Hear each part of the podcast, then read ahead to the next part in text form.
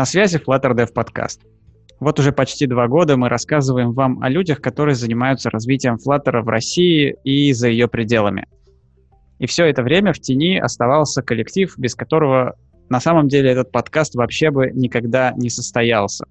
Сегодня мы поговорим о Surf, студии, которая в числе первых в русскоязычной IT-индустрии предложила услуги разработки Flutter-приложений на заказ. Сегодня у нас э, есть несколько гостей из э, Surf, которых раньше на записи еще не было, и мы подробно с ними поговорим про проекты, которые ребята делают, и про open source, которым они также занимаются. И сегодня за микрофоном Артем Зайцев из Surf. Всем привет! Алексей Карпатенков, тоже из Surf. Всем привет! Михаил Зотьев, конечно же, тоже из Surf. Привет всем! Данил Сурнин из Озон. Всем здравствуйте. И ваш покорный слуга Евгений Сатуров. Ну что, прежде чем мы перейдем к основной теме выпуска, мы по традиции поговорим о новостях, о том, что произошло нового в мире Flutter за прошедший месяц.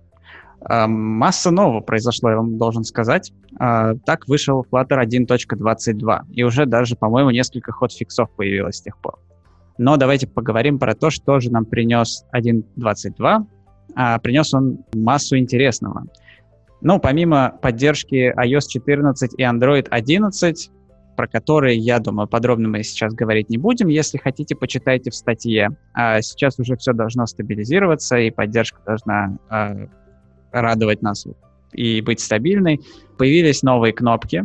Старые кнопки тоже остались, а новые кнопки просто можно использовать теперь э, вместо старых. Э, зачем они появились? Там основная цель была в том, что у этих новых кнопок, у каждой кнопки теперь своя тема.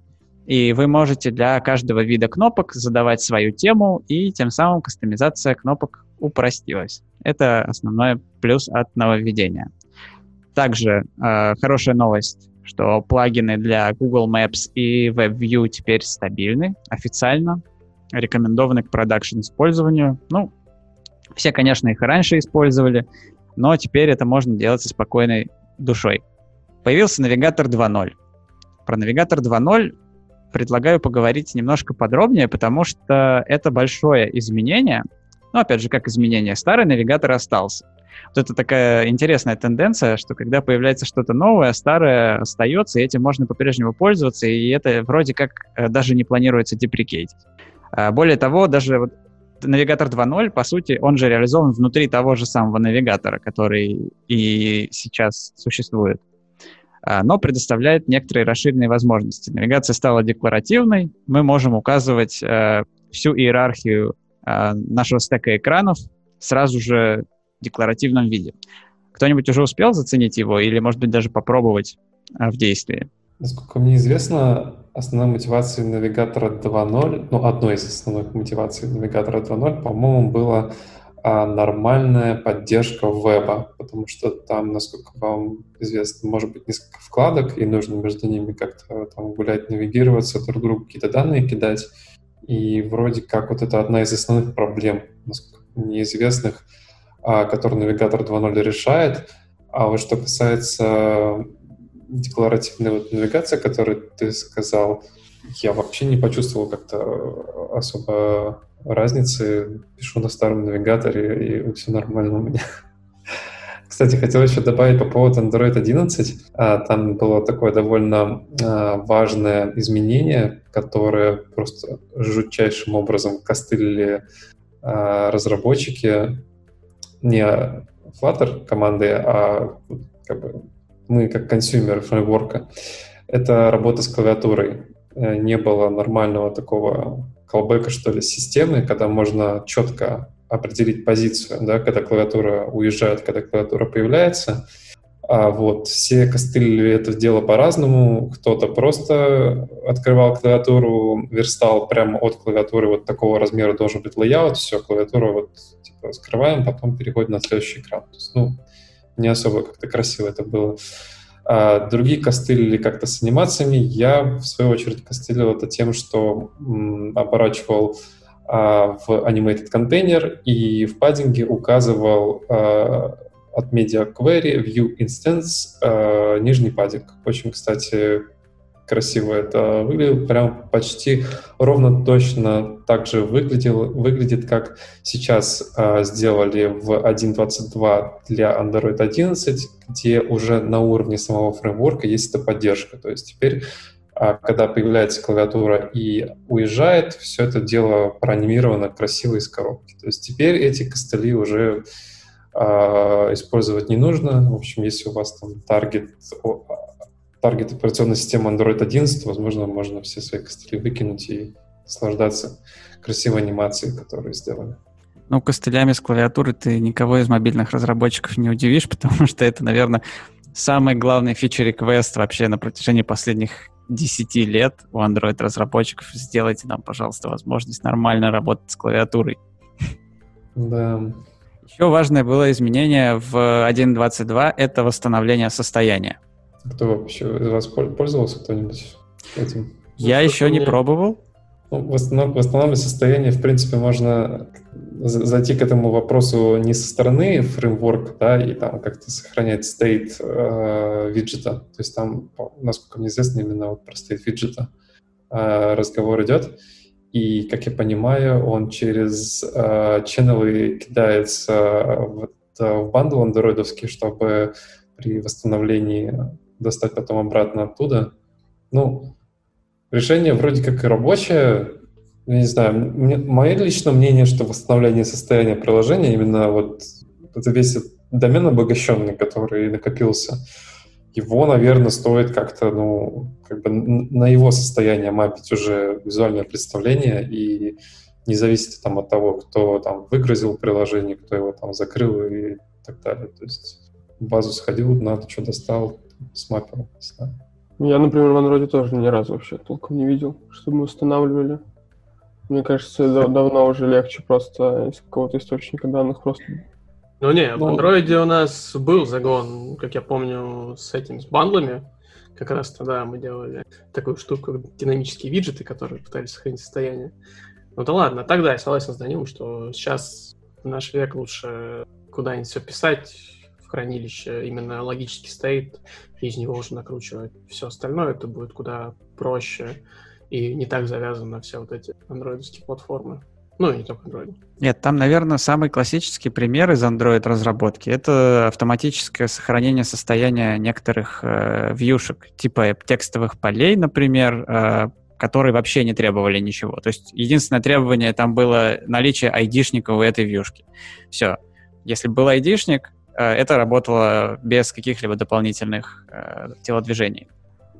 Проблема в том, что то, как они это сделали, на мой взгляд, это оверхед. То есть можно со стороны торта себе там все флажочки, там, не знаю, офсет скролла себе куда-нибудь записать, там, в хайв, не знаю, в базенку куда-нибудь там пихнуть себе через какой-нибудь, э, ну, написать, в общем, класс, который достанет все эти данные для восстановления, чем через channel эти данные туда-сюда гонять, ну, мне кажется, это не такая, что прям проблема, чтобы ее там на платформе надо решать. К тому же, по-моему, текстовые поля, если сколько помню, в Flutter с самого начала, короче, поддерживались, они при перевороте сохранялись. А по поводу, кстати, сохранения куда-нибудь в базенку, я могу ошибаться, но была же такая тема, как hydrated блок или что-то типа такой штуки, да, которая как раз да. позволяла всю эту тему делать. Там, ну, смотри, тут, тут как бы блок это же э, бизнес-компонент, по идее, ну, это понятно, в да. бизнес-логике держать такие вещи. То есть э, hydrated блок, он просто сериализовал стейт, который там у него есть, и клал в виде JSON и обратно также. Ну, то есть это именно вот э, это именно вот про то, когда именно бизнес-состояние какое-то персистится. А все вот эти флажочки, все вот эти текстовые поля, там, э, логин, допустим, человек там ввел, не ввел там две цифры, э, там, телефон разрядился, заходишь, а у тебя там уже все есть. Ну, на мой взгляд, это просто там запилить какую-нибудь штуку, там UI стоит его там обозвать, написать там поле текстовое в авторизации такое-то там время такое, такое, там, скролл здесь. Записал там, когда надо, достал, когда надо, сидишь довольно, все работает, никаких там тебе метод-ченнелов грузить мозги не нужно. Поехали дальше. Еще есть одно важное дополнение. А, DevTools продолжают развиваться. Появился аналайзер размера сборки.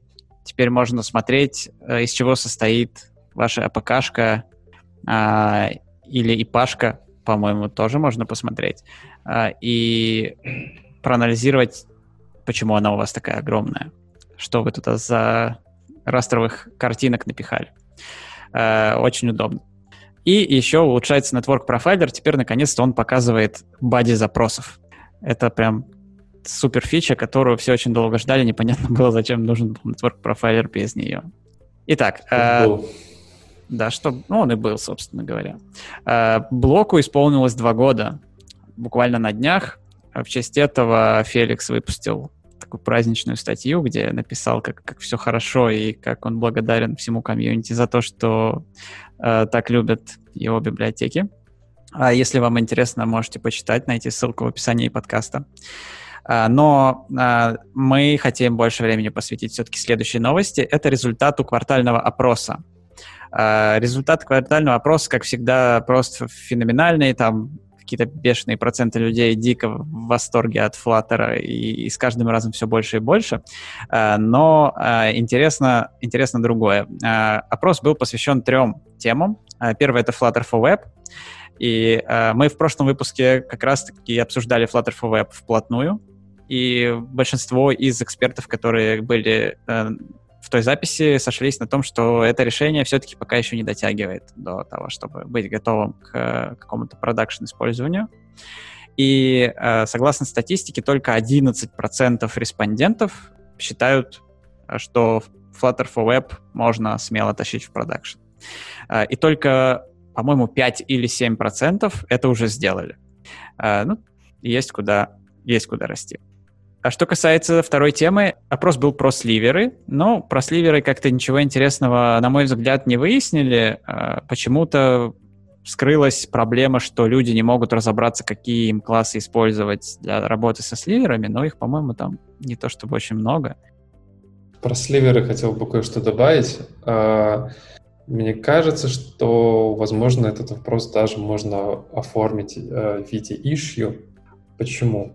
А, есть у сливеров э, довольно жирная такая проблема с, с accessibility. О чем я, то есть о чем речь?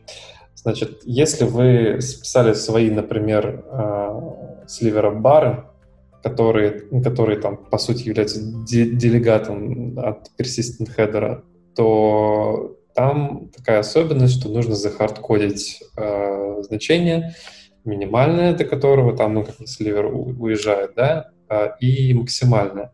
Но если человек, а, допустим, заходит там в настройки телефона, увеличивает шрифт, то все ваши хардкод, захардкоженные значения в вашем app bar е а, превращают ваш app bar в такую полоску с обрезанным наполовину текстом. Это выглядит просто ужасно, это очень некрасиво.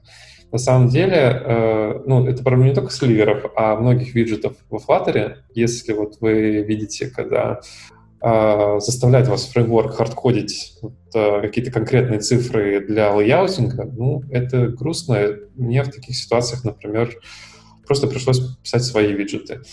Удивительно, на самом деле, еще то, что даже имея, например, там Stack, position имеет этот несчастный скролл-контроллер, можно все эти сливеры вообще без сливеров написать, все красиво, замечательно, там наверх уезжает, э, прикрепляется там к стенкам. Ну, в общем, сливеры пользуйтесь, но пользуйтесь аккуратно. Если у вас реально строгие требования к, к, к accessibility вашего приложения, то попробуйте, может, пока без них, потому что что-то сыровато пока. Я помню, что в одном из проектов мы очень жестоко, видимо, поступили по отношению к слабовидящим людям и э, отрубили возможность изменения шрифта. То есть там есть э, определенный способ, которым можно его жестко зашить. Угу, Даже да, если можно. системный шрифт будет меняться, то у тебя в приложении все будет оставаться так же, как и есть. Ну, потому что, да, действительно, там все виджеты просто разваливаются от этого далеко да, ну, не текст, текст scale фактор можно указать в теме, можно указать в самом виджете.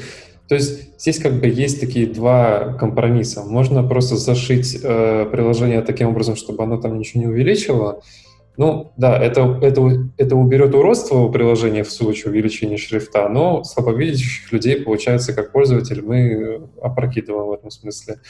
Вот. А можно, скажем так, э, понять, что где-то можно увеличивать, где-то нельзя, то есть там, локально как-то это разрулить. Но это тоже такой компромисс. Реальное решение — это вот прям такая нормальная, адекватная, гибкая верстка, где все хорошо тянется, но вот сливеры, к сожалению, пока не это. Следующая тема, которая... Э, следующая тема, которая была в вопросе, э, это платформ Specific Issues.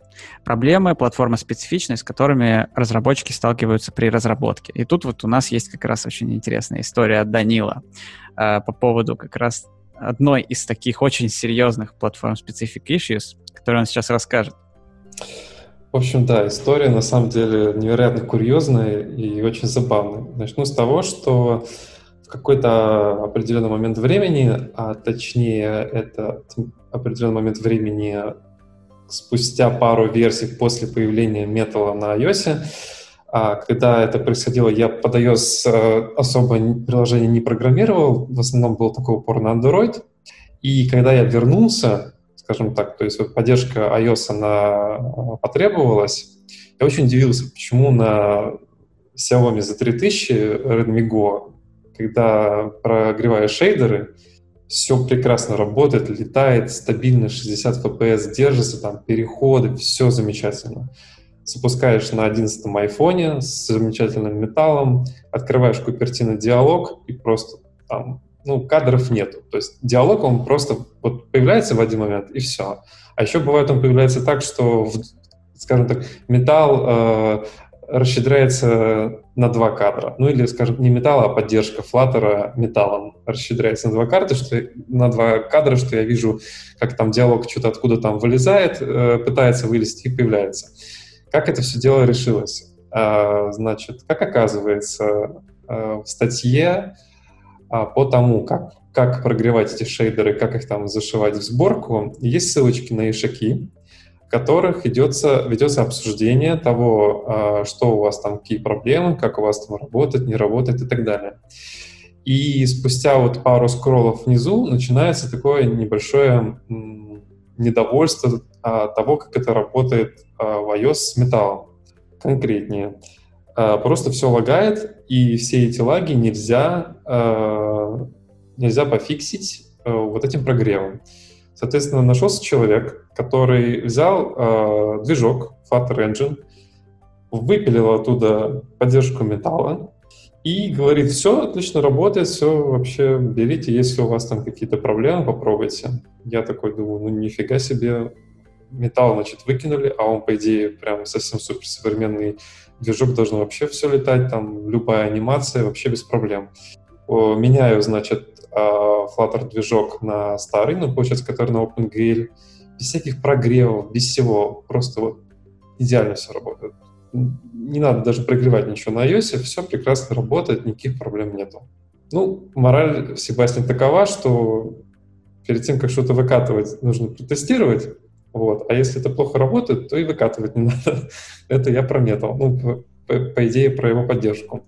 Потому что, скажем так, э, человек, который заходит во Flutter только-только, он э, не знает всех этих подводных камней, он запускает, э, скажем так, приложение свое на iOS, а оно глючит. Ну, понятно, первый опыт пользователя Flutter сразу негативный, у меня там глючит, не хочу, обратно я пошел в iOS.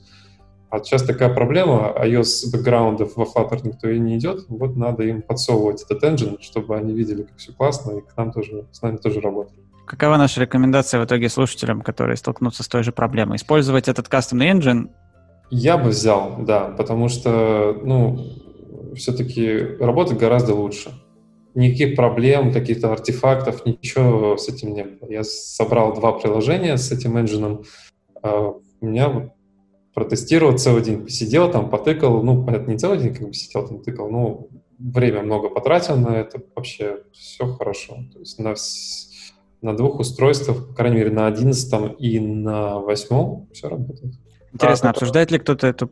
Интересно, обсуждает ли эту проблему кто-то в, в ишьюсах, может быть? Есть перспективы какие-то для того, чтобы эта ситуация вот как, улучшилась? Да, вот как раз-таки тот issue, о котором я сказал, там вот прям две ссылочки есть в этой статье uh, Flutter uh, вот, Reduce Shader Junk. Тут эта статейка, где они описывают, как там эти uh, зашивать uh, вот этот JSON-чик. Вот, там есть это обсуждение, ну и шаг почему-то закрыли. В общем, очень залайканы комментарии этого человека, который там предоставляет свою версию с, э, с движком без металла, и, к слову говоря, он довольно-таки оперативно версии выкладывает. Я там, по-моему, смотрел 1.22, появился спустя день, вроде как он вышел. Ну, то есть нормально, жить можно. Флаг ты не пробовал, которому, может, в теории выключать его? Отписали, что, по-моему, не получится с, ним, с этим флагом. Да, это какие-то внутренние флаги, которые, по-моему, извне не дернуть. Да. Ну, а если с этим форком работать, то как ты себе тогда представляешь обновление? Это не форк, это не форк. Ты просто заходишь в папочку iOS, выкидываешь там, который у тебя с, э, скомпилился этот движок, ты его выкидываешь и закидываешь э, просто ну, свой другой. Потом Flutter Clean и собираешь. Ну да, это такая микрорутины, которой нужно будет заниматься, если у тебя выходит новая версия Flutter. Но она выходит не каждые там 10 минут, поэтому я особо большой проблемы в этом не вижу. Возможно, придется там день-два подождать, пока там, человек э, выпилит этот метал, или может по-хорошему, по-хорошему самому разобраться, что он там упирает, и самому это сделать. А то, что касается условных там FVM, ну, всяких э, плагинов для того, чтобы упростить работу, ну, допустим, несколько вариантов одновременно держать фреймворков. То есть они же тянут как таково, ну, обычный Flutter, а не кастомную версию движка. Эта штука, как я понимаю, это не, не SDK-шка. Это просто собранный engine, который лежит у тебя в iOS да, части да. приложения. То есть ты Там просто не нужно... выкидываешь... Ну, Flutter Framework, если я правильно понимаю, Данил. Да, извини, что перебил. Там не нужно э, никаких заморочек с ветками, с бранчами, с тегами. Этого не нужно делать. Просто файлик меняешь, и все. Собираешь приложение. Этого достаточно, чтобы все завелось. Давайте переходим к следующей новости. Пользуясь служебным положением, э, прорекламирую партнерский проект как раз от Миши Зотева, который сегодня один из гостей подкаста. У него появился новый канал. Э, и тебе слово, расскажи в двух словах, что за канал, почему на него надо подписаться. Да, мы уже давно периодически обсуждали по поводу того, что было бы неплохо, чтобы в комьюнити Flutter было что-то подобное, как э, канал Android Broadcast, вот, но только вот в мире Flutter с э, новостями, с какими-то полезными ссылками и, ну, подобный, подобными вещами, но его как-то все не было и не было, и вот мы решили, что было бы неплохо начать. И я взялся за это дело. Теперь э, ведем этот канал, в нем собираем полезную информацию, какие-то новости. Основная цель, чтобы человек мог в нужный ему момент открыть, посмотреть, почитать э, полезную информацию, которая уже выбрана заранее, и улучшать э, Flutter комьюнити. Flutter портал, новая библиотека от Реми Русле, выглядит ничего, выглядит интересно. Flutter портал переосмысливает оверлей, Рэми написал, что оверлей — это полная ерунда. А это не виджет, это вообще какая-то штука, с которой надо работать в императивном стиле, и он придумал э, которые будут э, укладываться в декларативную парадигму. Вы можете использовать их для отображения менюшек, оверлеев каких-то тултипов поверх вашего экрана.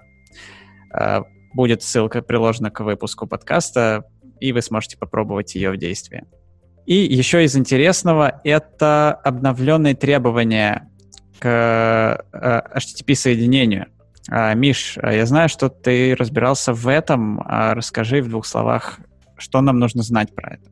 Да, я сегодня буквально с утра наткнулся на такую интересную информацию, что в последнем обновлении Dart SDK была добавлена такая маленькая в три строчки кода добавочка, которая теперь требует, чтобы э, при исходящем соединении выполнялась проверка, можем ли мы использовать незащищенное соединение. И вот в случае, если нельзя, то выкидывается ошибка, а в случае с Android-эмулятором он работает по тому соединению, для которого как раз автоматом считается, что нельзя. Поэтому при дебаге все фейлится, и фиксится это довольно-таки простым способом, добавлением в tag application параметра use clear text traffic true. Вот. Вроде, как я понял, проблемы есть только с именно Android-эмулятором. Того, что касается iOS, не в курсе. Наверное, все-таки там немножко другой принцип, и из-за этого, наверное, не наблюдается. Ну, то есть через какое-то время нам это придет в стейбл, так что да. будьте в курсе. Ну что, а, с новостями покончено. Их было немало, но мы с ними справились и движемся к основной теме нашего сегодняшнего выпуска. Основная тема сегодняшнего выпуска — это Flutter компетенция в Surf. И как раз мы сегодня имеем возможность поговорить э, с разработчиками, которые э, стояли у истоков этого направления.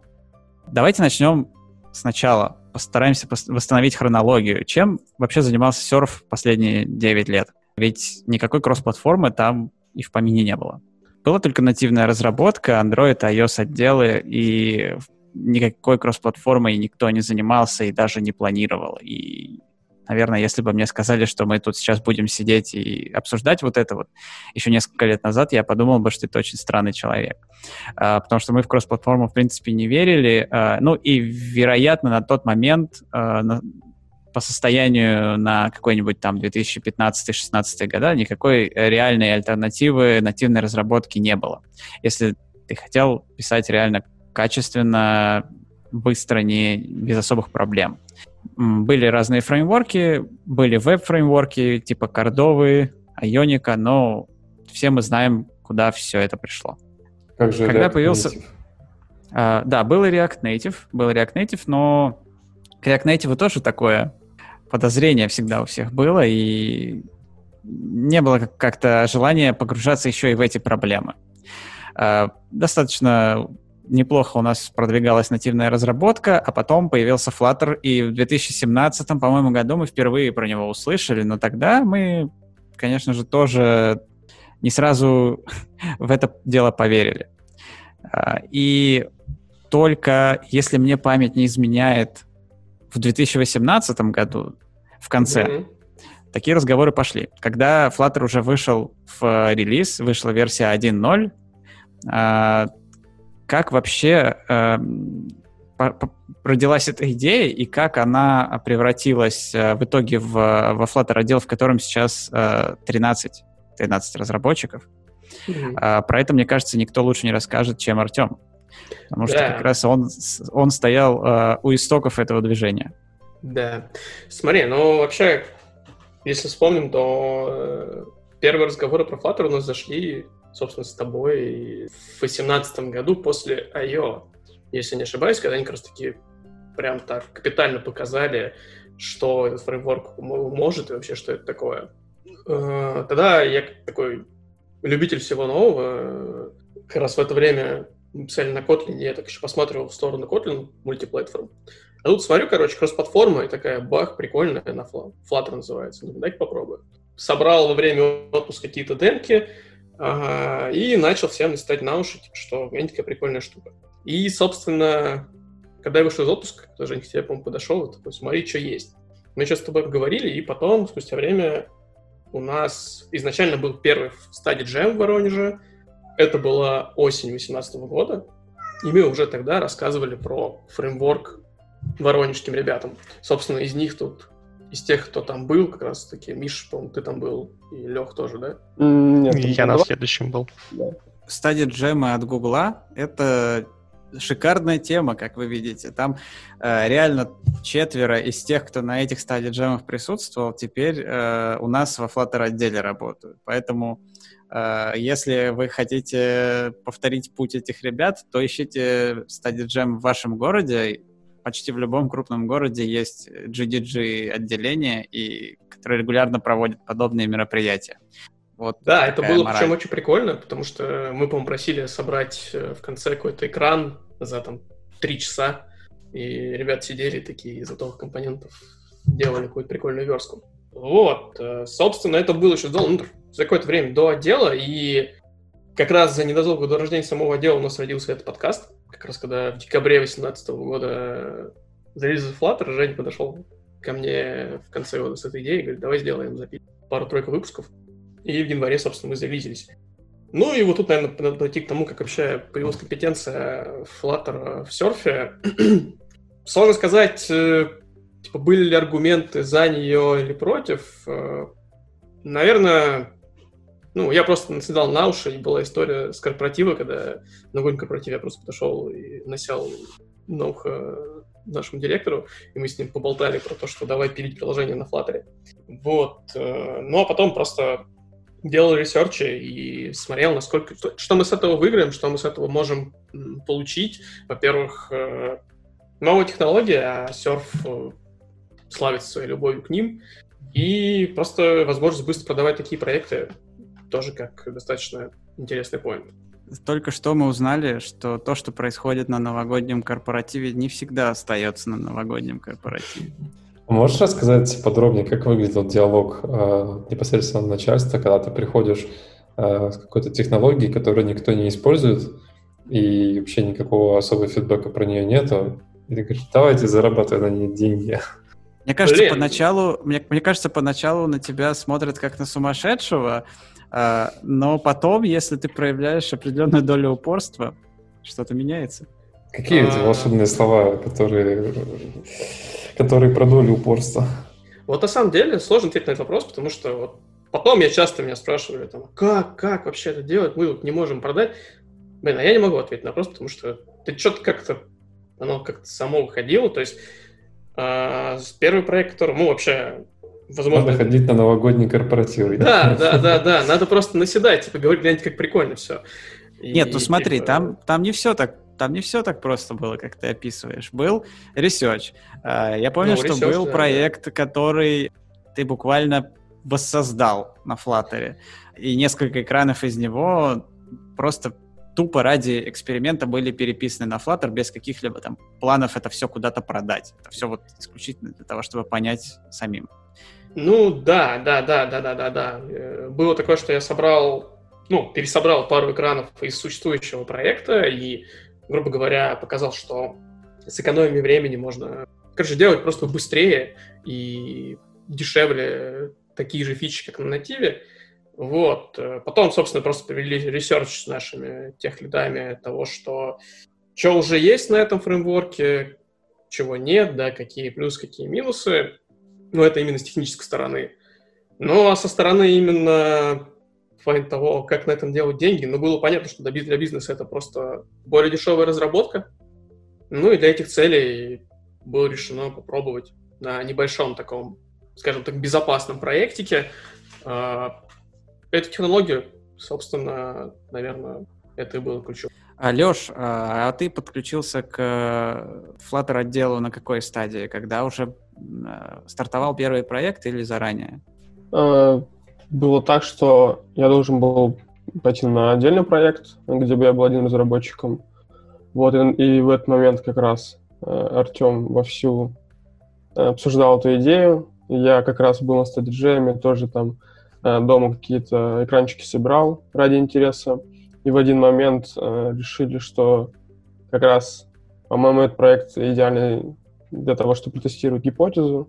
Мне предложили, естественно, я сказал, типа, погнали пробовать. А, и как раз это было в рамках Android дела. Мы с Артемом из Android дела туда перешли, и не было еще такой именно идеи, что это будет отдельный отдел чисто фото-разработчиков. Можете ну, рассказать, да. сколько у вас э, разработчиков среди 13, э, которых есть бэкграунд э, нативной разработки под э, iOS? Под iOS никого. У нас э, все выходцы... У нас довольно интересная штука. У нас процентов 50... Выходцы из среднего андроида. Ну, 50 процентов это андроидчики, а также вот у нас даже 10 представителей есть геймдева. Э, есть человек, который писал на Delphi очень долгое время. Прям максимально долгое. Э, есть React Native бэкграунд. Угу. А вот статистика не сдалась. У нас были моменты, что прям, прям, прям к нам мог прийти такой чувак, но как-то, как-то постоянно, знаешь, соскакивала с удочки такая рыбка. Но при этом... Apple не отпускает, да. Да, не могу сказать, что... Мы в одно время боялись очень сильно этого, что нам будет не хватать компетенции, но потом, скажем так, все выезжало за счет такого партнерства с нашими нативными отделами. То есть мы от них никуда не уходим, мы изначально построили отношение, что, как бы, ребят, ну, если что, мы просто к вам обращаемся там и на общем интересе э, выезжаем какие-то вещи дополнительно. Ну, просим вас, вам, вас нам помочь.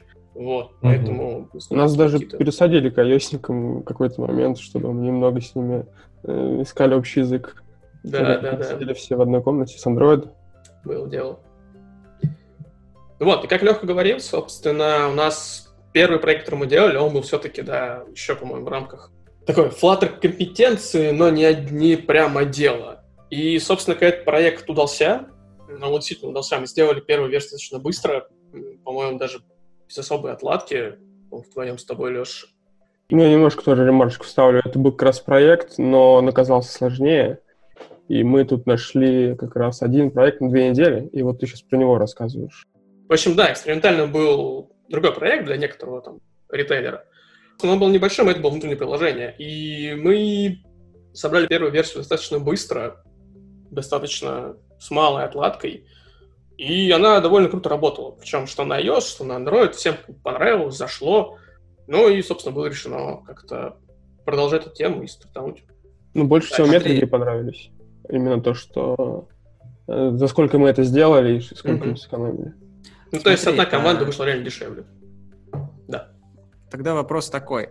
А, как сейчас вообще запустить свой отдел разработки? То есть что для этого нужно подготовить? Потому что, насколько я знаю, а, все архитектурные решения, все а, технические решения там по стеку, по каким-то определенным а, узлам приложения, все это продумывалось заранее, еще до того, как стартовал первый проект. Смотри, если говорить конкретно, конкретно про Flutter отдел в серфе, то да, когда мы, скажем так, решили, что мы возьмем проект, то есть все, у нас был, считай, старта, стартанет там через месяц, ну, когда там вот дизайн рисуется, все, то есть, скажем так, проектирование такого, то была поставлена такая задача, что сразу заложить архитектурные правила, которые будут жить в отделе. Это было немножко в новинку, потому что, например, в нашем Android отделе все шло немножко наоборот, да, сначала были проекты с э, взрослением отдела, просто рождались какие-то архитектурные паттерны, которые используются в этом отделе, они выдергивались из проектов, и таким образом получился Surf Android стандарт, э, который также есть э, на GitHub серфа. Вот. Во Flutter отделе было решено сделать наоборот, ну, немножко сдвинуть ситуацию и сразу заложить все эти основы чтобы на этих рельсах уже дальше делать проекты и не заботиться о том, что, блин, как нам сделать архитектуру. И буквально, и, собственно, этот месяц, это был довольно, помню, такой жаркий месяц, когда я лопатил архитектуры. Причем вторая цель была это то, чтобы эта архитектура была близка нашим андроидчикам, потому что мы должны были счет них расти. Вот. Мне в то время офигенно понравилась концепция блока, как такового. Вот. И я, в основном, взял ее, эту концепцию за основу, ну и начал развивать. Таким образом, ну, мы еще дойдем сегодня до наших пакетов, родился, собственно, одна из ранних версий нашего MVVM. Позволь задать вопрос по поводу а, вот а, самого ServGear. Это, я так понимаю, получается у вас как корпоративный стандарт, да? то есть такой некий набор готовый. Угу. Да, да, да. А, да это... Просто да, смотри, тут такая, такой вопрос, в общем, а, рождается сразу. У нас как бы в Азоте тоже, как вот, наверное, в любой сейчас компании, более-менее крупной, которая фактором занимается, то что-то пилится свое, что-то все свое делается. И вопрос в том, что не будет ли, не, не будет ли проблемой то, что человек новый, который заходит э, на проект, который там заходит в компанию, ему перед тем, как начать там работать, нужно сначала погрузиться во всю эту инфраструктуру, э, вот как SurfGear, да, или любого другого там Gear, не знаю, Яндекс Gear, вот, перед тем, как начать писать код. То есть не проще было бы, вот, как ты говоришь, да, блок замечательный, из него выросли, что бы его сразу не взять и на нем не писать. Да? Ну, если про концепцию, наверное, начну с самой концепции. В общем, как раз-таки мы, ну, идея такая, что мы пытаемся наши наработки держать э, как можно ближе к фреймворку. Ну, например, в отличие от нашего же Android стандарта, там прям реально фреймворк над фреймворком, то есть максимально стек вообще обособленный, то есть ты работаешь внутри этого фреймворка, да, а уже о чистом андроиде мало что как бы знаешь, работаешь только с абстракциями. А в этом же случае, собственно, в случае Flutter и, собственно, MVM, там, и Surf MVM, и всех этих пакетов, они просто добавляют фреймворку некоторую функциональность. У тебя м- базовые классы, они ну, в итоге скорректированы таким образом, что они максимально близки к stateless и stateful виджетам. А дальше уже некоторая добавочка. У тебя такой же навигатор, который на данный момент такой же, да, который используется в любой Flutter разработке. Максимум, что ты меняешь, это вот эту концепцию, что у тебя есть, э, э, собственно, стримы. Я еще хотел добавить такой момент, что наши наработки, они все в open source. То есть любой человек может их посмотреть. Э, мы абсолютно ничего не скрываем а, ни от кого. Э, работаем непосредственно в том же GitHub, в котором это все лежит. Поэтому а, даже не один раз так было, что люди приходят к нам уже знакомые с нашим стеком. Кто-то пробовал что-то в своем пэт-проекте, кто-то специально там перед тем, как э, прособеседоваться, поковырялся и, в принципе, вник во все основное. Это сразу добавляет каких-то очков. Ну, понятно, что человеку надо уже меньше времени на адаптацию, э, поэтому это, опять же, совет всем, кто собеседуется в такие компании, где есть вот подобные вещи, которые доступны в open source. Э, не пренебрегайте и помимо там каких-то вопросов и алгоритмов и так далее, что там вас будут спрашивать, э, посмотрите на эти наработки. Э, те люди, которые будут вас собеседовать, скорее всего, имеют к этому отношение, им будет как минимум приятно, что вы знаете что-то о них. По поводу, насколько было сложно адаптироваться да, к новому стеку, а, собственно, вот наш Миша сидит, он пришел, по-моему, как раз-таки без знаний VM. Могу сказать свой личный опыт. Во-первых, э, то есть я устроился ровно через, наверное, месяц после того, как я Flutter увидел первый раз в глаза. То есть до этого я ковырял как хобби нативный Android, так периодически.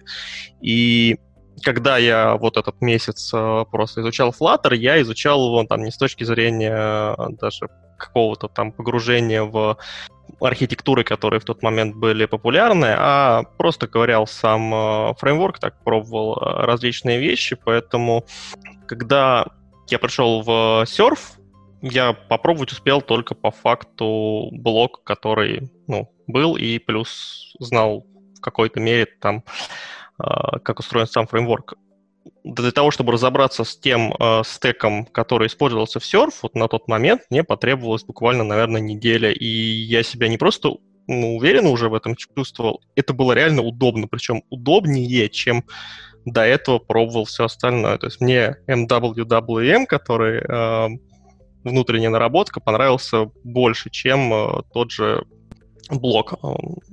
И что, что самое э, важное, мне кажется, то, что данная архитектура, она эволюционирует со временем, то есть э, за время, которое я нахожусь в Surf, она уже прилично выросла к тому моменту, как э, ушла в релиз, и она эволюционирует с точки зрения удобства использования именно в реальных проектах. То есть это не просто давайте мы сейчас набросаем, как было бы красиво, напишем и пользуйтесь, неважно, как это будет удобно или нет, а она растет вместе с э, создаваемыми проектами. То есть в какой-то момент там не было моделей, перформеров и всего остального, и она тоже была нормальной. Потом вот появилась такая идея, про апгрейдили, про апали, и апгрейдили, опять же, с таким же учетом, что все, что работает уже на этом, оно должно продолжать работать, и это должно быть улучшение, а, улучшением, а не изменением в корне, да.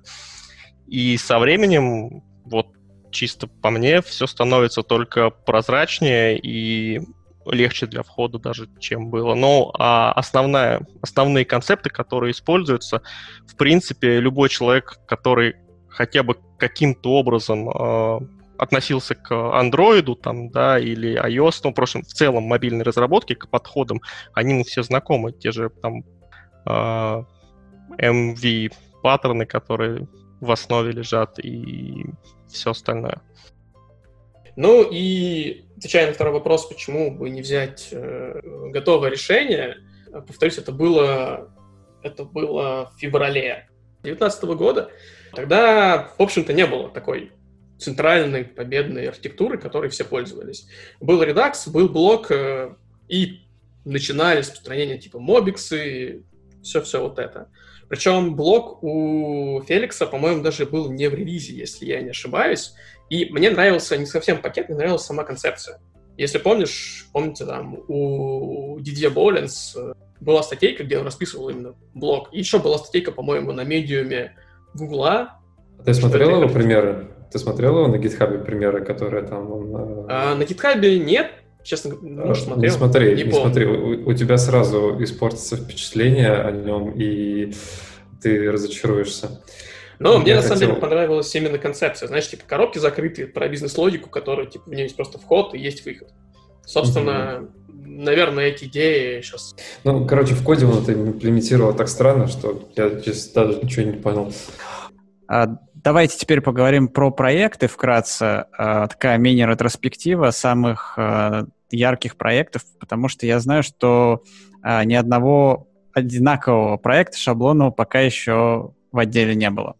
А, первый крупный проект — это был проект для KFC. А, что это был за проект, Леш? Ты очень долго в нем варишься и знаешь, наверное, все о нем. Ну да, я его стартовал, сейчас как раз Миша этим продолжает заниматься. Проект был для сотрудников, директоров, основная идея — это управлять именно ресторанами, э, и нужно было это шарить по всем ресторанам, чтобы любой ресторан России мог к этому подключиться. Из фич там было собирание, сбор метрик э, по разным ивентам и task manager, который полностью синхронизировался с офлайн. Такой помощник для сотрудников. У меня есть парочка забавных баек про этот проект. Э, мы когда его стартовали, ну, уже после первого э, ритейла, который был внутреннее приложение, у нас в этот момент должен быть еще, у нас стартовало, стартовало два проекта, один из которых просто не дошел до релиза. Это как раз-таки вот для того ритейлера уже Яком обычный. И мы с ПМом, который вел вот KFC, он говорит такой, блин, а интересно, какой будет сложнее, вот этот Яком или KFC? Потому что KFC, например, представлял из себя такой простенькой, короче, игрушечка с графиками, там, ну, на месяцок. Вот, как мы видим, история оказалась такая, что с KFC уже второй год, почти уже даже два, так что... Ну, ты сказал, конечно, с графиками простая история. В Flutter с графиками, по-моему, вообще пока все довольно непросто. А, ну, там просто казалось, знаешь, вот на тот момент, что это такая очень маленькая история в принципе, да, то есть там кроме графиков ничего не будет. Но от себя скажу, что там есть офигенно, ну, какие-то достаточно сложные фичи были именно с офлайном. Типа ребятам нужно было синхронить кучу всего, то есть там огроменный бэк и еще куча-куча всяких дополнительных фишек, которые ну, Леша делал на протяжении, не знаю, ты на Новый год, по-моему, был, да, Лех? Нет, меньше полгода. Ну, из фишек основная, наверное, самое прикольное, что мне понравилось, это то, что всю задачку можно было в виде backend driven UI собирать, и все это все равно синхронилось с бэком, ой, с оффлайном точнее. Вот, то есть ты можешь собрать в любом виде с графиками, без. Да, да, да. Там мы как раз попробовали вот эту, скажем, подход с backend driven UI. Было довольно интересно. И Леша со своей командой, еще интересная история была, победил каких-то индусов, которых мы даже не знаем. Была история, что, ну, KFC, как большая такая бюрократизированная корпорация, выяснилось со временем, что кто-то еще делает что-то похожее. То есть такое, такое же приложение в какой-то там другой стране, то ли даже в США, или, ну, в общем, где-то в другой части света. Не, не так важно. И э, Выяснилось, что это два одинаковых продукта, которые решают одну и ту же задачу, и они там у себя долго-долго совещались, и в итоге пришли к выводу, что э, приложение, которое делает Леха, оно лучше со всех сторон. И тех индусов разогнали. Ну, это были действительно индусы какие-то. Э, к сожалению, им не повезло, а Леха вот продолжает. Э, следующий проект крупный — это Росбанк. Росбанк стал первым э, финтех-проектом, э, написанным на Flutter. И мне кажется, что это первый проект в России точно, который имеет отношение к деньгам. А, я видел, что в Бразилии есть еще банк, а, который называется New Bank, который был тоже написан на Flutter. И у них есть прям клиентское приложение. А Росбанк клиентское приложение переписывать не стал, они решили переписать приложение для юрлиц. Росбанк Бизнес оно называется. Вот сейчас Росбанк Бизнес уже написано в Flutter, а, полностью уже выведено из использования нативное приложение, которое было до этого, и э, если у вас вдруг есть ИП, и вы обслуживаетесь в Росбанке, то у вас есть все шансы посмотреть на это приложение в действии. Было интересно, потому что впервые мы во Flutter приложении проходили пентесты и писали всякие разные секьюрные фичи, но, пожалуй, наверное, самым интересным э, было то, э, как реализован как была реализована миграция из э, старого нативного приложения в новое, потому что это юр, банк для юрлиц, и э, авторизация там была просто катастрофически сложная. То есть вам нужно было вставить флешку со своей электронной цифровой подписью, пойти в веб-интерфейс, там проделать кучу действий для того, чтобы получить код пользователя, с помощью которого вы уже сможете войти в приложение на устройстве, и для каждого из ваших устройств надо было это проделать заново. Соответственно, если бы пользователи обновились и у них бы слетели абсолютно все их аккаунты, то это было бы просто катастрофой, и э, оценка приложения бы в истории вряд ли бы вылезла там за, за двоечку. Потому что люди бы очень сильно расстроились. И перед нами стояла задача написать эту миграцию, чтобы вот этого расстройства не произошло. И мы это сделали, и это было очень весело, и Э, как ни странно, с iOS все получилось очень легко и просто, потому что там э, все креденшалы хранились в Кисторе, и как бы просто надо было знать, как их достать. С iOS, о, с Android все было куда веселее, потому что приложение, которое досталось нам от предыдущего подрядчика, было просто супер кастомизированное во всех смыслах, и система сборки в том числе была какая-то настолько замудренная, что мы так и не смогли собрать то приложение. Мы просто отпилили от него все, что касается сборки, а, и натянули его на свежесозданный проект. А, тем самым мы сумели его собрать и даже пройти флоу регистрации, но не дальше, к сожалению. Но нам большего было и не нужно. Мы выдрали оттуда модуль, который отвечал за регистрацию и за работу со всеми креденшалами. Завернули это все в Android Lib и подключили и в виде платформенного плагина реализовали в нашем Flutter API, тем самым реализовав вот этот весь процесс миграции, который запускался только единожды, тогда, когда пользователь запускал приложение впервые после обновления на Flutter App. Короче, это все очень быстро рассказывать, но очень, не, очень долго и, и больно делать, и еще больнее все это отлаживать.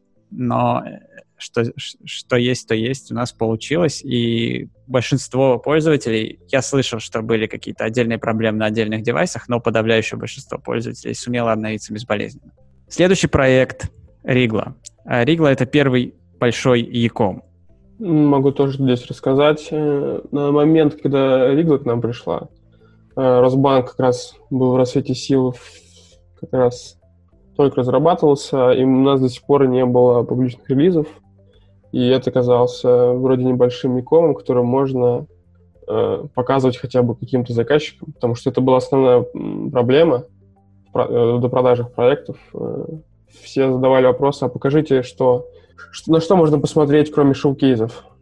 Вот. И они пришли такой, с такой идеей, что у них есть три бренда, три бэкэнда, э, и им нужно было сделать три приложения на одной кодобазе с разным дизайном. Ну вот, обычный ком получился первый наш релиз, вкратце так. Из интересного, там, по-моему, мы пытались первый раз сделать э, модул. Model Presentation, да. Model Presentation, да, iOS. Вышло даже, и... по-моему, с какого-то раза неплохо.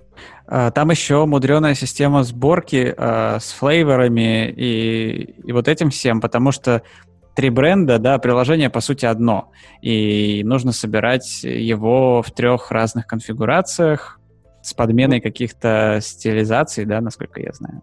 Да, могу вкратце рассказать. Сделали как раз флаг в Дарте, который управляет э, с, самим э, окружением внутри Дарта.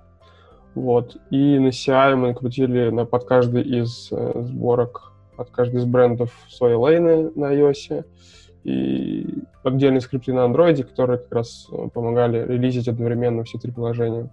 Ну и самый последний проект, про который вообще еще никто нигде не слышал, и мы нигде про это не рассказывали. Впервые на этом выпуске подкаста про него э, идет речь. Это приложение для Label.com.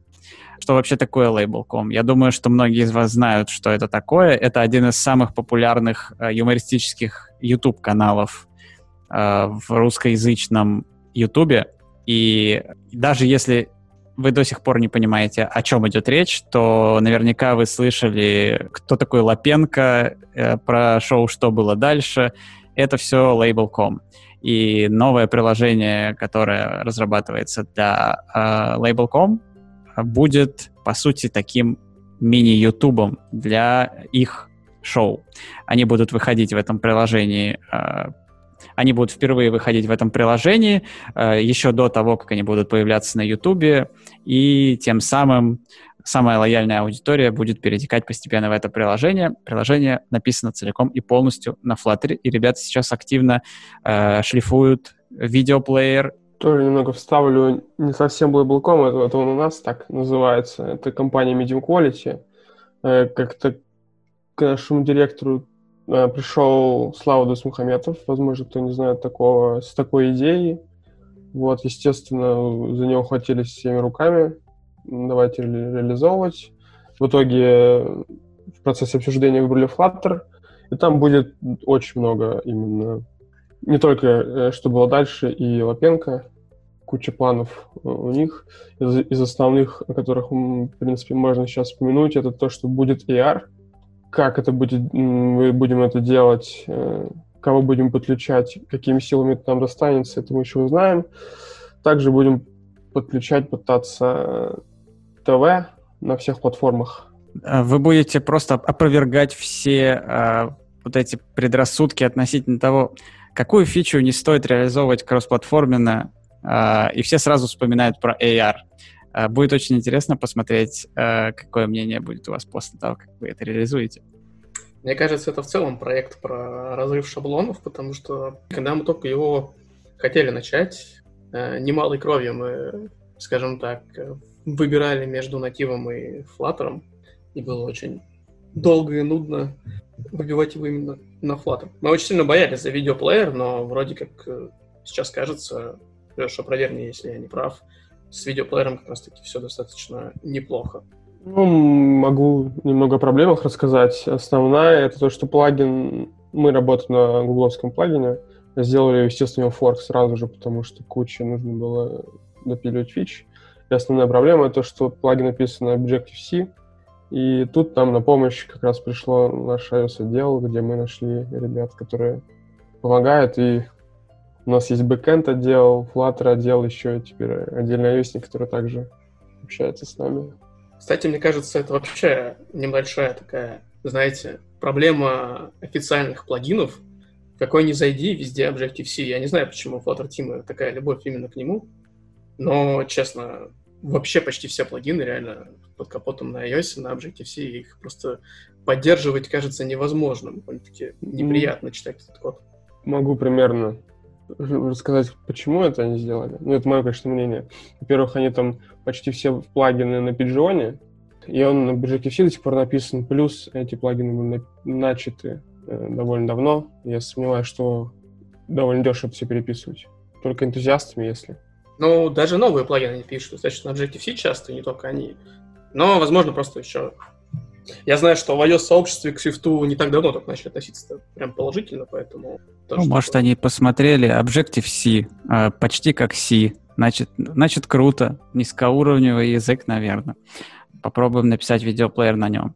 А, ну что, про проекты поговорили, давайте перейдем уже ко второй части, поговорим про SurfGear. А, SurfGear — open source решение, которое помогает нам экономить время и переиспользовать опыт от проекта к проекту, но я так понимаю, что это далеко не единственная вообще его миссия в этом мире, и сейчас он активно разворачивается в сторону комьюнити. Во-первых, э, интересно узнать про историю его появления. Каким э, был SurfGear в начале при реализации первого проекта и каким он стал сейчас? Смотри, во-первых, хотел бы, наверное, ну, поправить. SurfGear как таковой — это просто название репозитория. То есть э, э именно этот монорепозиторий — это просто сборник э, всего того, чем пользуется Surf. От документации, ну, скажем так, стандартов, как мы делаем приложение, плагинов, библиотек, которыми мы пользуемся, и даже всяких утилит, инструментариев консольных, которые мы там используем, например, для сборки CI или же там каких-то генераторов, ну и всяких таких CI консольных tools. Вот. Поэтому как бы полностью решениями его, наверное, именно комплексом назвать нельзя. Это реально такая моно-штука, предназначенная для демонстрации и удобного хранения, скажем, наглядного наших наработок. А, вот, если говорить об истории, то мы тут ранее говорили о том, что перед первым проектом появилась идея сразу заложить архитектуру. Вот, ну и за пример был взят э, опыт нашего Android делал, но мы все оттуда. И у нас там был, собственно, Surf Android стандарт. Мы хотели сделать сразу что-то подобное, заложить туда на первоначальном этапе архитектурку и DI, если я не ошибаюсь. Э, собственно, это, наверное, два первых, э, две первых либы, которые должны были стать в будущем отдельным репозиторием.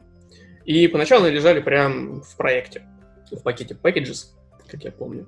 И помнится, перед стартом KFC, то есть нашего второго проекта, мы поняли, что поддерживать их локально будет э, сложно, шарить между собой опыт будет сложно, пора сделать репозиторий. Вот так родился тогда еще Flutter стандарт, в котором сразу выгрузились, э, выгрузился некоторый набор библиотек. Э, тут Леха, наверное, можно поправить и дополнить. Там были, по-моему, зачатки архитектуры, которая мы еще название выбирали очень долго и упорно. Потом инжектор. Это такой небольшой DI. На самом деле это был провайдер на, ми, на вообще на, на минимальных. Провайдер появился чуть позже, именно как пакет, но инжектор по факту является тем же самым, просто без дополнительного функционала, чисто проброс зависимости по дереву. А, и какие-то обертки на, для геолокации и для работы с сетью. Леш, что-нибудь еще было у нас тогда? Ну, я думаю, ты все сказал. В основном как раз фасады, которые хотелось... Ну, основная идея фасада была, чтобы мы не знали вообще, что использовать. Э, то есть мы там до Дио дошли не с одной итерации. И как раз написали такие мини-фасады, где думали, что будем пробовать разные библиотеки. Да, да, да, да, да, да. Были такие штуки, которые мы делали, чтобы позволять себе экспериментировать. То есть опишка внутри наших проектов не менялась, а к ним могли подсоединять э, различные либо для... Ну, в тот момент, как бы, понятное дело, библиотеки были еще не все проверенные, стояла такой вопрос, когда думаешь, что использовать, а насколько оно хорошее. Поэтому жизненно необходимы были такие фасады. Вот, собственно, тот момент, он был, по-моему, где-то в наших внутренних э, репах, не был особо публичным, но начал постепенно развиваться. Таким Давай поговорим про архитектуру. Давай поговорим про архитектуру чуть подробнее. Потому что широкой публике хорошо известен блок. Наша архитектура MWWM пока известна не настолько широко. И, как ты уже говорил в начале, есть некоторые параллели, что именно блок вдохновил э, тебя на создание этого решения. Расскажи, чем отличается MVVM от блока? Почему э, он лучше? Почему его, с твоей точки зрения, нужно использовать? Блин, вообще я очень не люблю вопросы про лучше, потому что у меня такой какой-то подход к архитектурам, что, ну как, архитектура выбирается скорее из э, необходимости команды, да, какая у вас команда, э, ваших нужд, что у вас за проект, э, и размеров, наверное, проекта, да, то есть если ты пишешь там в одного маленький проектик, да, то тебе можно и архитектуру вообще не брать, не состоит все писать, или пользоваться Flutter блоком, который скажу сразу, попробовал только недавно Flutterblog, буквально позавчера. Э, надо было за час э, переверстать э, одну логику. И реально штука очень удобная. То есть вот для одного писать вообще на ура. И какие-то маленькое количество ивентов. Но я понимаю, что с этим бойлерплейтом, ивентами и стейтами она быстро превращается в большую кашу. Собственно, по поводу того, как блок нас вдохновил, собственно, блок понравился именно своей коробочностью. И вот этой мыслью, что у тебя бизнес-логика зашита где-то отдельно. Но у нас, скажем так, э, за бизнес-логику отвечали вообще другие вещи. У нас был такие мотивы Clean Architecture, и там были интеракторы и все остальное. А саму идею коробки со стримами, если можно так называть, которая закрыта, из нее смотрят некоторые стейты, в нее входят некоторые экшены, да, мы переместили просто на презентационный слой и сделали такую view-модель. Но слово view как-то не хотелось использовать, назвали ее widget model. Собственно, widget model и получилась такой коробкой, в которую входят стримы и выходят стримы, а в ней что-то происходит неведомое UI. и при этом UI максимально пассивен. Ряд вопросов задам. Да, да, давай. А, да, по поводу вот uh, ServeCare, значит, если мы говорим в рамках не архитектуры приложения в целом, да, или каких-то архитектурных подходах, а конкретно о State Manager. То есть, э, получается, за State Manager у вас какой компонент отвечает? MWWM, собственно, да, о котором мы сейчас и говорим. Там есть два. Там, там есть uh, Surf, MWWM и просто MWWM. Вот второй — это прям если ты хочешь, не заморачиваясь, использовать весь наш стек, включая DI и все остальное, э, там uh-huh. предоставляется специальный виджет, от которого ты наследуешься, все, у тебя все это из коробки есть, очень просто настраивается. Если ты хочешь просто архитектуру, а все остальное налепить по своему вкусу, то вот это самый первый плагин, который просто называется MWWM, тебе пригодится. Я как раз, по-моему, ранее об этом говорил, что идея в чем? А, не хочется ходить далеко от фреймворка, и именно пакет MWWM, он, э, скажем так, отпочковался от нашей архитектуры серфовской, как раз для нужд, в принципе, комьюнити open source, он такой максимально гибкий, без четко прописанных связей между слоями, чтобы команда любая могла его под себя адаптировать. Накрутить DI, который ей нужно, накрутить какую-то связь между слоями, которая ей будет нужно там. А, он просто позволяет ну, четко разделить обязанности между конкретными слоями в такие небольшие абстракции. Ну, скажем так, все зависимости, они очень репрезентативно отображаются в импортах. То есть в виджетах ваших нет импортов, э, точнее, в бизнес-логике нет импортов виджетов и наоборот. Да, да, да, да, да, да. То есть mm. у нас четко отделена бизнес-логика вообще максимально. Да, а ивенты вы, получается, убрали, потому что это boilerplate. Скажем так, да, нам на стримах, э, говорю же, было привычней. Получился формально блок только на стримах. Такой блок, в котором много-много стримов. Угу. То есть а, отдают стримы, окей. То есть, видишь, э, в отличие от, например, того же блока, именно Flutter блока, да, если взять, который декларирует тебе то, что ты пользуешься именно таким образом, а перекрутить, ну, проблематично. То есть такая довольно закрытая, ну, специализированная вещь.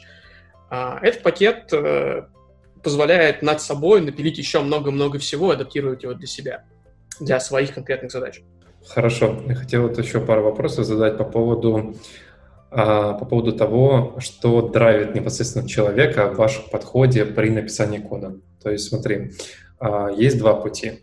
А, есть путь, когда человека драйвит, скажем так, дерево, которое он написывает, да? то есть структура приложения – и есть подход, который плоский. То есть вот просто есть какой-то набор чего-то, и ты с этим работаешь.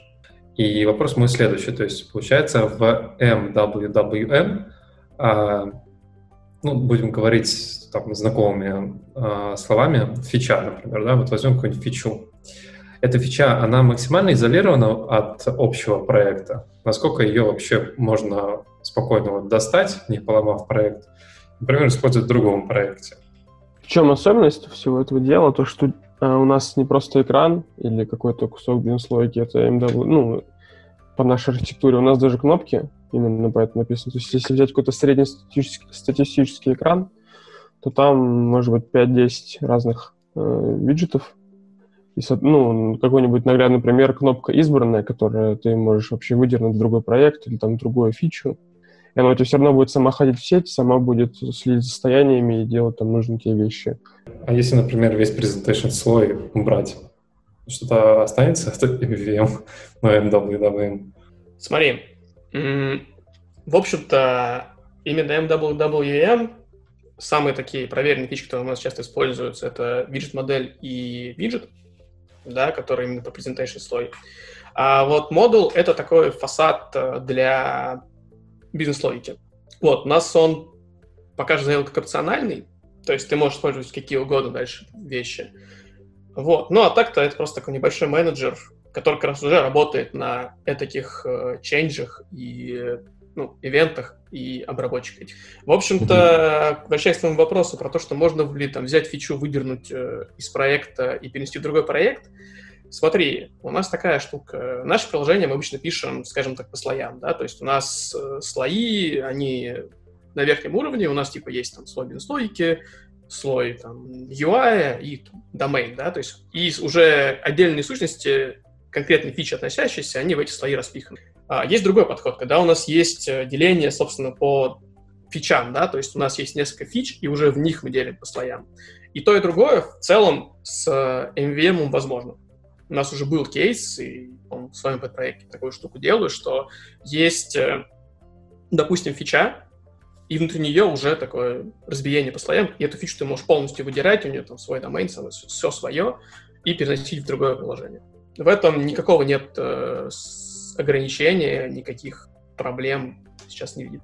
Окей, okay, ну, получается, какой-то скоп виджетов обслуживает а, модели, с которой они взаимодействуют, обновление получают по стримам. А, хорошо, это я понимаю. А, у меня еще тогда такой вопрос возникает. А, вот основная проблема блока, наверное, особенно в крупных проектах, это то, что наладить взаимодействие между блоками очень трудно.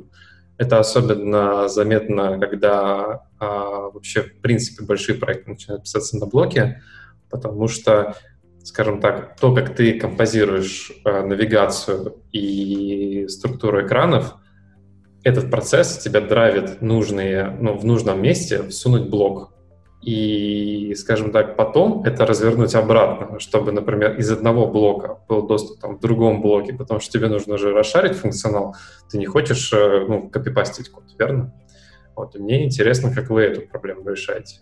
Просто, например, этой проблемы в принципе не существует в таких похожих вот подходах типа редаксов, когда все плоско, есть там набор экшенов, есть набор редюсеров, они там по фичам разбиты, и ты с ними пользуешься.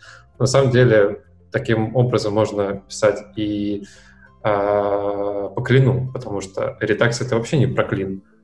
В принципе, э, по клину можно писать таким же образом, создав абстрактную фабрику и возвращая, ну, и отдавая с этой фабрики э, просто набор use cases, с которыми ты работаешь, там, не знаю, ну, каких-нибудь абстрактных презентерах. Вот как мы, как андроидщики, наверняка нам это знакомо. Просто презентер, который там фабрику use case вызвал, там чуть достал, отдал, смапил, ну, в общем, типа такого. Ну, скажем так, здесь у нас э, редко, когда нужно видеть модель с моделью общаться. Да, ну, то есть есть ли такой вообще кейс, когда нужно вот функционал одной модели расшарить на другие и как-то вот их, скажем так, соединить значение, чтобы, чтобы это не превратилось в набор макаронный такой? А, смотри, по-моему, во-первых, такой прям кейс у нас где-то был, либо у Леши, либо да. Миш, у тебя был такой кейс. Прям буквально совсем недавно у нас была такая ситуация, что на одном из экранов, точнее даже не экранов, табов, э, изначально были нужны данные только на нем, и фишка в том, что они, в общем, там существовали, вся эта логика существовала так, что типа есть этот таб и все ок. А потом оказалось, что вот по новым-новым вводным от заказчика нужно, чтобы часть этих данных расшаривали, расшаривались на другой экран. Вот, и пришлось все это дело объединять. Просто на самом деле я вынес на чуть более высокий уровень, то есть э, того, где эти оба таба находились, а на них просто расшарил необходимые для общения всего этого ну, стримы условно. То есть, ну, естественно, это наша а, там стрим state экшены, да, но по факту это стримы под капотом. Вот. И все успешно заработало вполне, так что функционал просто объединяется. Причем это переделка, то есть это не было в ситуации, когда ты садишься и такой, да, вот я сейчас запроектирую так, и все. А, нет, это все легко модернизируется и довольно-таки очень гибко все в итоге. Смотри, ты говоришь, что ты поднял, скажем так, доступ до модели чуть э, на уровень выше, чтобы расшарить ее а, между вот табами, да? Ну, Не совсем модели. Я про э, часть логики вынес на более высокий уровень э, виджет-модели и от э, более высокой виджет-модели, ну, фактически отправил э, в нижние. А, а у виджет-модели есть методы, которые э, связаны с жизненным циклом виджета? А, нет, смотри, виджет-модели у нас в данном случае по факту а, на, на вот а, то, что м, то реализация, которая у нас сейчас есть, виджет-модель, она связана с стейтом, то есть именно используется stateful widget и а, виджет-модель, она связана со стейтом и, ну, живет, пока живет стейт. То есть по факту, если виджет э, будет умертвлен, да, то а, заново, ну, точнее, не виджет, а до того момента, пока стейт будет жить, то есть не виджет будет умершен, естественно, то есть если будет стейт пересоздан, тогда будет пересоздана и VM. До этого момента она живет и существует. Э, у нас есть планы немножко еще за, зацепить это с, с, там, с жизненным циклом стейта в определенных вещах. Да, движемся дальше. Помимо архитектурных модулей, есть еще целая куча других пакетов, которые решают какие-то узконаправленные задачи. А, среди них э, модули, которые помогают внедрять аналитику, работают с push-нотификациями, всякие UI-компоненты интересные, swipe refresh свой кастомный, bottom sheet, bottom navigation. Давайте вот пройдемся по каждому из вас и мне интересно, э, какой у вас хит-парад э, вот этих вот пакетов? Назовите там по два, по три пакета, которые вам нравятся больше всего и почему? Что вы рекомендуете использовать э, людям, которые про SurfGear еще ничего не знали и вот сегодня узнали впервые? Я, кстати, сейчас посчитал, у нас их 32. По самым готовым, ну, я скажу, что да, MVVM, наверное, я посоветую, особенно если вы работаете в команде, да, для типа личного использования, если вы один, ну, возможно, это будет небольшой там оверхедик. Э, дальше есть Render Metrics, довольно крутая библиотечка для работы с размерами. Можно подробнее посмотреть то, что она умеет. Вот. И что-то еще я использовал в своем проекте. А, ну, собственно, push notification, да. Раньше это была обертка на Flutter Notification модуль, по-моему. Local Notifications? Uh, да, да, да. Раньше это была обертка над ним, но потом мы переехали на полностью свое решение. Но это личный такой мой топ-3, да, а вот у Firebase, я знаю, есть пуши. Там э, это как-то на них завязано или прям вообще все с нуля свое? Я просто вот с пушами не погружался очень сильно пока. Смотри, это штука, которая, во-первых, оборачивает внутри себя просто работу именно с нотификациями. Это раз на платформах. А плюс позволяет к себе подмешать, если я сейчас правильно помню, э, сервисы для рассылки пушей. Firebase можно туда подключить и даже для разных э, типов нотификаций задавать различные стратегии поведения. То есть что будет происходить при нажатии на нотификацию, как эта нотификация будет отображаться. А, вот такая вот кастомизация тонкая уже. Да, собственно, push notification mm-hmm. этим и занимается, как раз-таки вот этим функционалом, как обработать тот или иной push э, в приложении, что по нему сделать. Там, если у тебя, не знаю, приложение в бэкграунде, нажать на него, у тебя откроется какой-нибудь там экран в приложении, да, то есть вот такие вещи. Леш, а, давай к тебе перейдем. А, какой у тебя хит-парад пакетов? Ну, почти все, которые вы уже назвали. А, я еще, наверное, ну, отмечу еще раз аналитику. Удобно в одну строчку в три аналитики брать event auto reload, swipe refresh. Это прям вообще must-have, потому что до сих пор ничего такого не встретил. И странно, что они сделали до сих пор адаптивность, а Swipe Refresh сами Flutter разработчики. А в целом вот так. За Swipe ну, Refresh, э, Swipe Refresh писал Миша, э, который нам сейчас может подробнее рассказать, что это за виджет, который адаптируется сам по себе. Да, у нас была необходимость на, опять же, про проекте KFC периодически с помощью обычного свайпа запускать обновления, и вот в тот момент э, э, нужно было, чтобы вращение э, индикатора, оно длилось ровно столько, сколько идет обновление, не просто какое-то там фиксированное. И решили написать сначала просто swipe refresh, а потом доработали его до состояние, чтобы можно было использовать э, его в, намного проще, просто отдельным пакетом, и чтобы он сам подстраивался под платформу, ну, его поведение, в смысле, под э, платформу, которая в данный момент используется, ну, или просто задать жестко то, как он должен выглядеть. И вот. А как это, а как это э, то есть проявляется?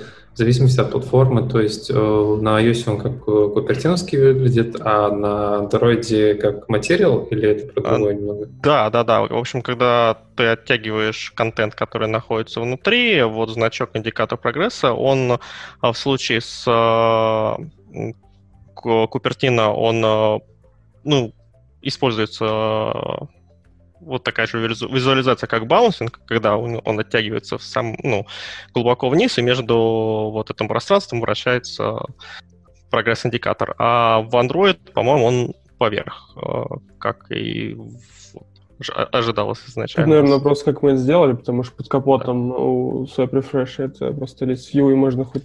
Точнее, вообще любой можно же виджет обернуть, а вот а, в Cupertino это нужно сливеры. Вот как раз мы сделали одну абстракцию, которая там а, под капотом все в сливеры, на самом деле, оборачивает.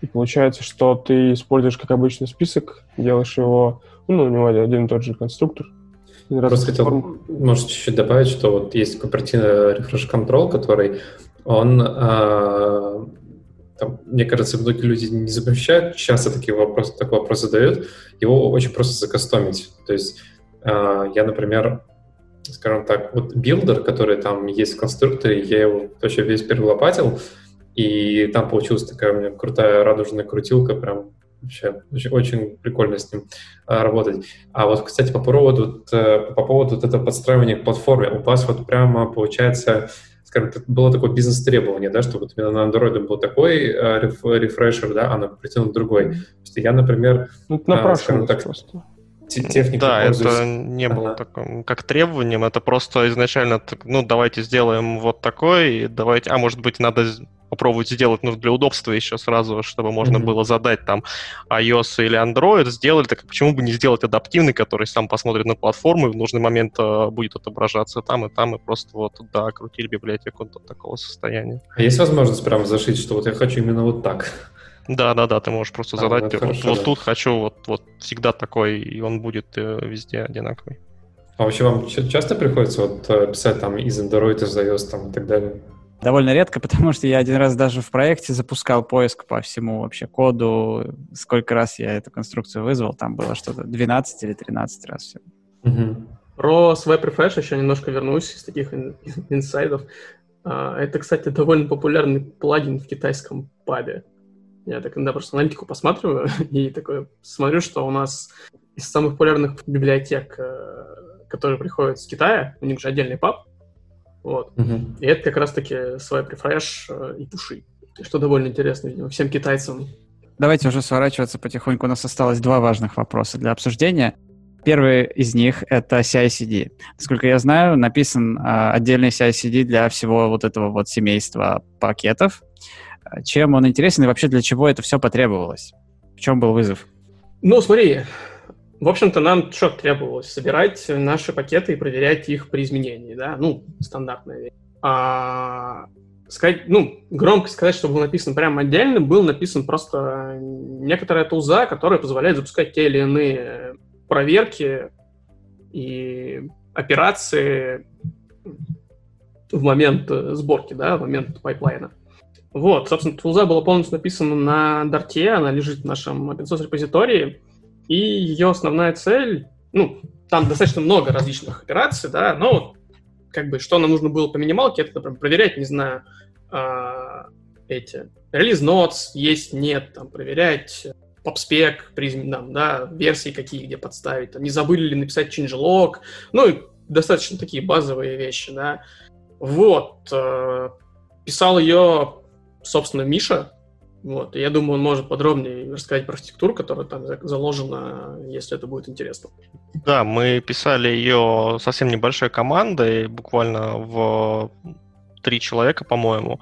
И основ, основная, основная нужда в тот момент была, чтобы это была очень гибкая конструкция, потому что это ну, гром, отде, громко сказать отдельный CI, да, это была все-таки некоторая функциональность для существующего CI на Jenkins, поэтому нам надо было как-то построить ее таким образом, чтобы она работала не по заранее написанному сценарию, потому что мы еще к тому моменту даже не определились, а что нам вообще нужно, поэтому мы разбили ее на такие очень эм, абстрагированные друг от друга таски, фактически итерации, то есть конкретные прям локальные микрозадачи, которые надо было бы выполнять, и этими микрозадачами можно было сконфигурировать различный процесс, и конфигурировался он бы как раз с Jenkins просто запуском обращения к ну, нашей точке входа CI. Таким образом мы вот ее построили, и поскольку нам нужна была довольно-таки отказоустойчивая система, мы ее полностью всю покрыли тестами. Справились мы буквально, наверное, за месяц, по-моему, Артем, да? Да, примерно месяц там ушел на все это дело. Да, да, примерно такая Теперь, э, теперь самый главный вопрос. Подводим итог всего сегодняшнего обсуждения. Какие вообще планы на будущее? Э, как будет развиваться Surf Gear? В какую сторону? Чего ждать в ближайший год? А, ну, смотри, во-первых, мы как бы, да, не так давно мы выкатились полностью на GitHub, то есть теперь у нас, если до этого у нас были какие-то зеркала на GitHub, да, основной реп у нас был внутри компании, то теперь мы на GitHub целиком полностью, вся разработка ведется именно там, все CI, все что угодно там есть, и мы активно готовы принимать э, всякие шаги, ПРы от комьюнити и всего остального. Даже будем этому очень-очень-очень сильно рады. Вот. Из ближайших планов, что мы хотели бы сделать, это как минимум подформатировать всю нашу документацию, потому что скажем так, во время разработки это все дело хоть и пишется, но не совсем оформлено красиво, да, сейчас хочется это все сделать э, приглядно, классно и приятно глазу. Ну и дальше будут развиваться те или иные отдельные репозитории. Я думаю, мы выделим пул наиболее приоритетных. Если будут ишью от э, сторонних людей, то будем ориентироваться и на них тоже. Вот, и работать дальше по этому родмапу. Да, ну что, всем, всем, всем большое спасибо, кто сегодня пришел на этот выпуск. Он получился очень большим, насыщенным информацией, э, дискуссиями. И я надеюсь, что каждый для себя что-то новое, что-то интересное почерпнул. Э, рекомендую заходить э, в SurfGear, смотреть э, за обновлениями, следить, они регулярно появляются, и, и оставлять, самое главное, issues, а, когда что-то не работает или что-то вам непонятно. Я думаю, что это очень поможет команде ServeGear. А, также от себя должен прорекламировать грядущий Mobius, который будет уже совсем-совсем скоро, 11-14 ноября. Он будет онлайн, и э, там будет выступать э, Миша Зотьев, который сегодня у нас был на выпуске. Э, он будет выступать в основной программе и расскажет очень много интересного про кишочки Flutter. Э, доклад называется Flutter под капотом. Так что приходите все, берите билеты. Все, кто, даже все, кто думает, что он знает прекрасно, что находится у Flutter под капотом, э, может быть, вы взглянете на, на это под новым углом, и э, кто знает, что будет дальше. Что было дальше, мы узнаем уже очень скоро. Ну что, всем спасибо, всем пока, до встречи через месяц. Всем пока. Пока. Crown. Okay.